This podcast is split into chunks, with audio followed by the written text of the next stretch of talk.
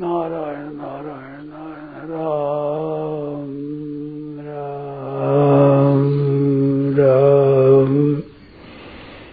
राम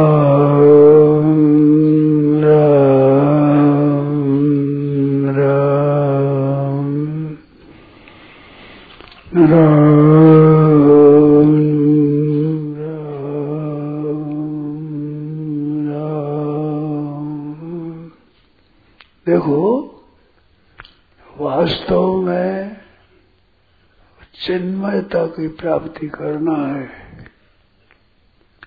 अपने क्या है कि शरीर में जो मैपन होता है ना, वो शरीर तो है जड़, मैपन है, इसमें जड़ चेतन मिला हुआ है। और जो मैपन का मालिक है, वो चेतन है। तो चेतन और जड़ मिला हुआ है। इसमें एक विशेष बात है। शास्त्रों में भी एक तो क्रिया और एक पदार्थ, ये दो परमात्मा की प्राप्ति में कारण मानते हैं। परंतु क्रिया और पदार्थ दोनों ही प्रकृति के कार्य है। ये प्रकृति से अतीत नहीं है। इस वास्ते इनका सहारा है ये सहारा भी प्रकृति का सहारा है।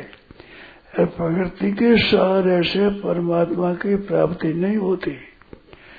परमात्मा की प्राप्ति करना हो तो प्रकृति का भी सहारा छोड़ना होगा। क्रिया और पदार्थ को भी प्रकृति का माना चाहिए। इसमें सूक्ष्म बात है, जो हरे के ध्यान में जल्दी आती नहीं है, वो ये बात है क्रिया होती है, क्रिया। क्रिया का भी आरंभ होता है और अंत होता है। जब वस्तु की उत्पत्ति होती है और नाश होता है तो अनित्य हुए। क्रिया भी अनित्य हुई, वस्तु भी अनित्य हुई। तो अनित्य के सारे से नित्य की प्राप्ति नहीं होती। अनित्य का साथ हो जाए, वो तो बात अलग है। परंतु अनित्य के द्वारा नित्य की प्राप्ति नहीं होती। तो अनित्य के त्याग से होती है। तो त्याग कैसे हो? क्रिया की जगह अक्रिय होनी चाहिए। पदार्थ जगह पदार्थ रहित होना चाहिए। ये दोनों जगह दो बात है। तो क्रिया रहित परमात्मा तत्व है, वास्तव में क्रिया नहीं है, और पदार्थ भी नहीं है, जैसे परमात्मा तत्व है। तो परमात्मा तत्व में परम विश्राम कहा है? गोस्वामी महाराज जी कहते हैं, पायो परम विश्राम, राम समदान ही कहूँ। मैं राम जी के समान नहीं कहता, उसे परम विश्राम मिलता है। परम विश्राम में क्रिया का अभाव है। परम विश्राम। हम चलते हैं तो चलते चलते थक जाते हैं तो थोड़े बैठ जाते हैं। बैठने से विश्राम मिलता है, उससे एक शक्ति मिलती है। तो क्रिया से शक्ति खर्च होती है, और क्रिया नहीं तोड़ने से शक्ति का संचय होता है। चलते चलते इतना अवसर है चलते चलते चलते चलते चल सकते नहीं पड़ जाए। इतना इतना इतना अपनी शक्ति खर्च कर रहे तो पड़े पड़े पड़े रहने से शक्ति आ जाती है। फिर उठकर चल सकते हैं अब। तो निष्क्रिय होने से शक्ति का संचय होता है। और सक्रिय होने से शक्ति खर्च होती है। इस वास्ते परम विश्राम में शक्ति खर्च नहीं होती। क्योंकि क्रिया नहीं होती एकदम क्रिया स्थिर रहती है। तो शक्ति का संचय होता है। तो क्रिया की जगह क्रिया हो, और पदार्थ की जगह इस चीज़ों का अभाव हो। तो अभाव और क्रिया रहित होना पड़ा है। ये परमात्मा की प्राप्ति में कारण बनता है। तो पहले क्रिया की सहायता ली जाती है। क्रिया की सहायता लेकर के अंत में क्रिया का त्याग हो करके विश्राम होना चाहिए, विश्राम। विश्राम में परमात्मा की प्राप्ति होती है। विश्राम रूप ये स्थूल रीति से दो भाग कह सकते हैं। क्रिया का भाग है वो प्रकृति का भाग है, अक्रिया का भाग है वो पर पुरुष का, परमात्मा का भाग है। तो अक्रिय उसको पर परिश्रम, विश्राम का विश्राम। तो परम विश्राम पाया जाए, मनुष्य था क्रिया रहित, उस परिवार सिद्ध हो जाए। वो परम विश्राम की प्राप्ति है। पदार्थ है ही नहीं। पदार्थ तो उत्पत्ति विनाश वाले हैं। ये पदार्थ जितने दिखते हैं। ये सब उत्पत्ति विनाश वाले हैं। कोई नित्य नित्य पदार्थ नहीं होता। ऐसे क्रिया भी नित्य नहीं होती। क्रिया का भी विश्राम होता है। सब समाधि होती है। विश्राम का अंत नहीं होता है। विश्राम के बाद क्रिया होती है, क्रिया के बाद विश्राम होता है। इसमें विश्राम है, उसका अंत नहीं होता है। विश्राम में थकावट नहीं होती। विश्राम में क्रिया करनी पड़े, जैसे कि विश्राम को मदद मिले, ऐसा नहीं होता। विश्राम में मदद मिलती क्रिया नहीं होने से। क्रिया होने से खर्च होता है, शक्ति क्षीण होती है, और क्रिया रही तो शक्ति संचय होती है, शक्ति का संचय होता है। तो विश्वास थे परमात्मा को तो प्राप्ति एकदम इतने ख्याल रखना है क्रिया रहित होने पर आदर्श निद्रा होती है तो वो विघ्न है, वो बाधा है। वो परमात्मा की प्राप्ति में बड़ी बाधा है वह। समाधि में कई विघ्न है, आठ विघ्न है, उनमें एक विघ्न क्रिया है ये विघ्न है। तो क्रिया रहित होने से नींद आ जाए तो ठीक नहीं है। नींद आ जाए तो क्रिया रहित नहीं होना चाहिए। फिर उसमें नाम जप करो, कीर्तन करो पद गाओ ये करो। क्योंकि क्रिया रहित पढ़ने में दोष आता है, नींद आ जाने से। नींद आने से वृत्ति विद्या में लीन हो जाती है। लीन होने से तत्व की प्राप्ति नहीं होती। इस वास्ते चौथा अध्याय सत्ताईस श्लोक है। सर्वानिंद्रिय कर्माणी प्राण कर्माणी चाह परे आत्म संयम योगांगनो सुबुद्धि ज्ञान दीपिते ज्ञान की दीप्ति है, दीप्ति। ज्ञान की दीप्ति है, ये जागृति है, बोध रहना चाहिए। ज्ञान की दीप्ति है। सर्वानंद कर्माणी, प्राण के भीतर इंद्रियों के कर्म, सब कर्म, ये समाप्त हो जाए ज्ञान की दीप्ति रहनी चाहिए। ज्ञान की दीप्ति रहेगी तो आलस्य नहीं होगा, नींद नहीं होगा, अविद्या में नींद नहीं होगा। इस वास्ते ये जितने यज्ञ है उन यज्ञों में ज्ञान की दीप्ति चाहिए। आलस्य आलस्य में वृत्ति ठीक नहीं होती। आलस्य में वृत्ति जागृत साफ़ जागृत रहती है। उसमें चेतन का जितना अनुभव होता है, वो पृथ्वी में आलस्य नींद रहती है तो उसका अनुभव नहीं होता। सत्संग सुनते हुए भी थोड़ी आलस रहता है तो मालूम होता है, मैं समझता हूँ। ऐसा मालूम होता है, पर याद नहीं रहती। वो याद नहीं, भूल जाता है। नींद आलस ना तो आलस थोड़े, थोड़ी जागृति, थोड़ा आलस। आलस में दिखती साफ़ जागृति दिखती है। पर वो सुनते सुनते मुझसे सुनते भूल जाता है। बस याद ही रहता। तो आलस्य में मृत्यु जड़ हो जाती है। विश्वास से चारण नहीं साफ़। सर्वानंदीय कर्माणी प्राण कर्माणी साफ़ है। आत्मसैव योग शुभति ज्ञान दीपित। ज्ञान की दीप्ति है ज्ञान की जागृति। वृत्ति सावधान रहनी चाहिए दीप्ति। दीप्ति रहे ज्ञान की और क्रिया का अभाव रहा, और पदार्थों का अभाव रहा तो परमात्मा प्राप्ति होती है। क्यों क्रिया और पदार्थ ये उत्पत्ति विनाश वाले हैं? ज्ञान की दीप्ति विनाश वाले नहीं है, विनाश नहीं है। दीप्ति रहती दीप्ति दीप्ति विश्वास और जागृति। जैसे दीवा होता है तो दीप्ति होती है मन जागृति सा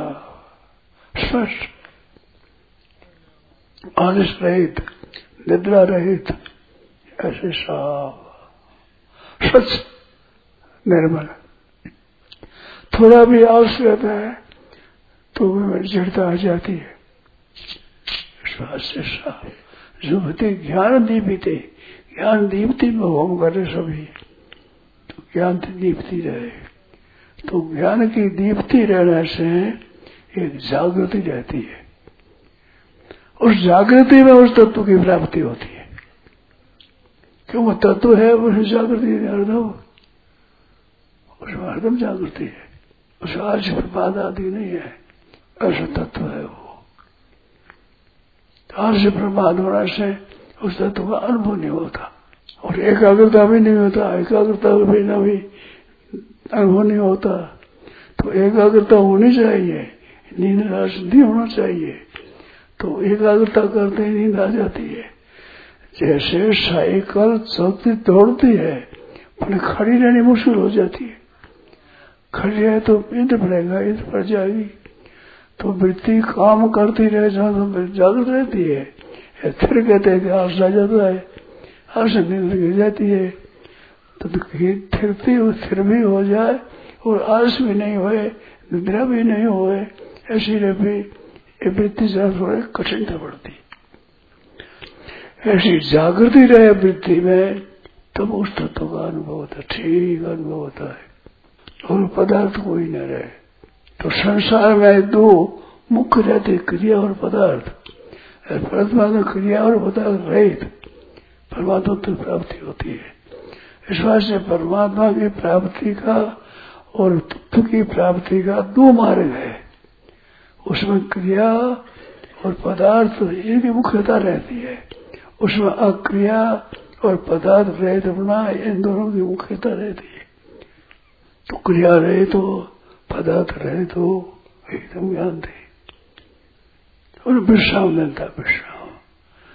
तो पायो परम विश्राम। हो क्रिया का भाव। फिर फिर विश्राम में शक्ति दीप्त होती है। ज्ञान की दीप्ति रहती शुभ थे ज्ञान दीपित। ज्ञान दीप्ति में वो होता था जागृति रहती। तो परमात्मा के चरणों का आश्रय हो और विश्राम हो। परमात्मा का आश्रय बिना भी शून्यता आ जाती है। शून्यवाद आ जाता है। तो शून्यवाद भी ना हो तो परमात्मा का आश्रय है, परमात्मा का। परमात्मा में हो, एक एक रहता हो। उसमें ज्ञान दीपती हरदम रहती है। तो परमात्मा का आश्रय है। जरा मरण मोक्ष आया, माम आश्रित है जरा मरण की मुक्ति पाने के लिए माँ भगवान का आश्रय लेकर यत्न करते तो आश्रय देने से अभिमान नहीं आता और दीन भी नहीं आती परमात्मा का आश्रय देने से। उस आश्रय में परमात्मा प्राप्ति होती है। तो जरा मरण मोक्ष है माम आश्रित ये तंत्र है ते ब्रह्म विमुक्त विदो ये सातवा अध्याय में पहले ही बताया है और अंत में उपसंग में ये बताई है। वही सात बातें पूछी है आठवें अध्याय में। आठवा अध्याय में अर्जुन ने पूछा है कि तद ब्रह्म किम अध्यात्म किम गर्भ पुरुषोत्तम अधिभूत किम प्रोत्तम अधिदेव किम उच्चते यज्ञ कथन होता देव और प्रयाण काल ऐसे कथन योशी ये सात प्रश्न है। सात ही प्रश्नों का सात ही उत्तर है। और सात श्लोकों में। ये आठ अध्याय में पूछा पहले। तो अधिभूत देव अधि के सहित। उस तत्व को जानता है। इसको समग्र ब्रह्म कहा है। समग्र ब्रह्म की प्राप्ति। तो अधिभूत देव आदि अधि ये भी साथ है। शादि भूतादि दैव शादि यज्ञ विदु। प्रयाण काल तय विदु युद्ध चेत युग चेत सब विदु ऐसे आरंभ में मैया शक्त मना पार्थ, योगम युजन मदाश्रय असंशम समग्र मान यथा ज्ञासित स्वरूप। जैसे तो जन है उस प्रकार का सुन गए नौवादे में तो राज विद्या राजगुहम वो बताया है। विज्ञान से ज्ञान करने की प्रतिज्ञा सातों में गई है। नौवे में की है, क्योंकि आठवा में अर्जुन ने प्रश्न कर दिया। उस प्रश्न के उत्तर में दे दिया। तो नौवे में फिर विज्ञान से ज्ञान करेंगे प्रतिज्ञा गई विज्ञान से ज्ञान कहूँगा। नौवे में और सातवें में पुरुष श्लोक मिलते हुए हैं, कई बातें मिलती हुई है। साधक संजीवनी में इन्हें विभजन किया है। तो इसलिए अंत में परमात्मा को प्राप्त हो परमात्मा रह जाते अधिभूत देव देव जरा मरण मोक्षाय महामाशते दे। ते ब्रह्म ते दुख अध्यात्म है। तीन तो ये है। अद्भुत देव तीन ये है। और प्रयाण प्राण सात हो जाए। अंतकाल में। ये ब्रह्म दो कर्म से अगले अगले कर्म। ये कर्म सब समाप्त हो जाते हैं। ऐसे परमात्मा में प्राप्ति होती है। तो पदार्थ क्रिया है, ये है प्रकृति का कार्य है। तत्व है प्रकृति से अतीत। प्रकृति कैसे अतीत? तत्व है। प्रकृति से अतीत है। माम आश्रित यतन मेरा आश्रय लेकर यत्न करते हैं। तो यत्न में आश्रय होने से अभिमान अभिमान नहीं आता और मदद मिलती है। ब्रह्म, अध्यात्म, कर्म। ये निर्गुण विशाल में। साधि बुद्ध सदु ऐसे परमात्मा को प्राप्त होते हैं? तो एक परमात्मा है परिपूर्ण। सब है शांत। आनंद घान सदघान सिद्घान आनंद घान परिपूर्ण सम शांत। फिर चुप हो जाए चुप एकदम सम शांत। चिद घन आनंद घन घन मन वो ठोस ठोस भूमा बदल भूमा व्यापक हमारा सब ठोस है तुम सर्वदा यह देह है पोला घड़ा बनता बिगड़ता है सुधा और परमात्मा ठोस है जैसे पत्थर उठा है बस ठोस होता है पर ठोस पत्थर में अग्नि प्रवेश कर जाती है ठोस काश में अग्नि प्रवेश कर जाती है ऐसा प्रवेश कोई नहीं करता सद घन है चिद घन है आनंद घन है शांत घन सच्चिदानंद घन है। सम है शांत सदघन चिदघन आनंद घन परिपूर्ण। सीधा स्वरूप है वो। सरल रूप से है। परमात्मा का बहुत सा ध्यान है। समरूप से परिपूर्ण। इस बात से सम परमात्मा की प्राप्ति क्रिया से नहीं होती। क्योंकि सब जगह जो चीज़ है तो जहाँ आप हो, वहाँ ही परमात्मा प्राप्ति होती है। क्रिया से प्राप्ति वो होती है, जिसका देश, काल आदि का भेद होता है। इस देश में है, उस देश में नहीं है, किस देश में किस देश में अभाव होता है।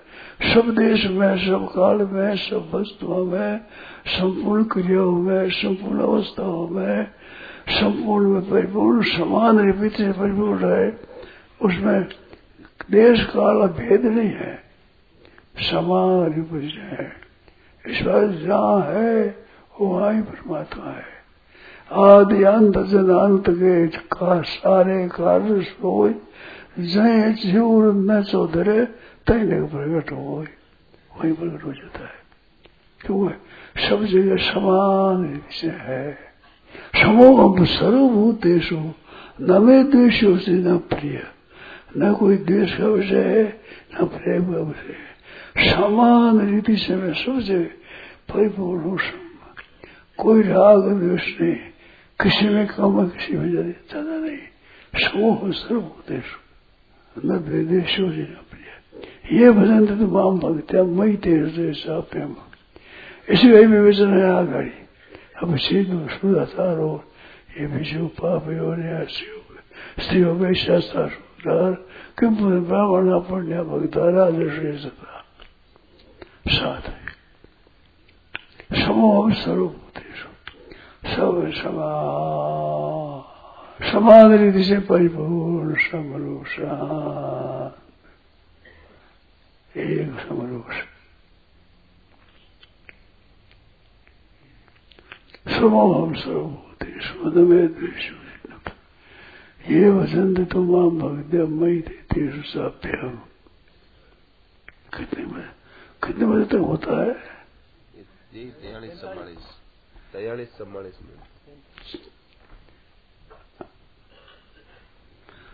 अब समाज में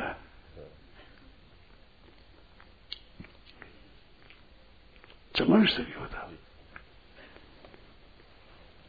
जैसे परिपूर्ण समरूप से नारायण नारायण नारायण नारायण नारायण राम श्रद्धेय स्वामी जी श्री राम सुखदास जी महाराज अश्विन शुक्ल द्वितीय विक्रम संवत दो हज़ार सतावन उनतीस सितंबर दो हज़ार प्रातः लगभग पाँच बजे कुचामन सिटी राम।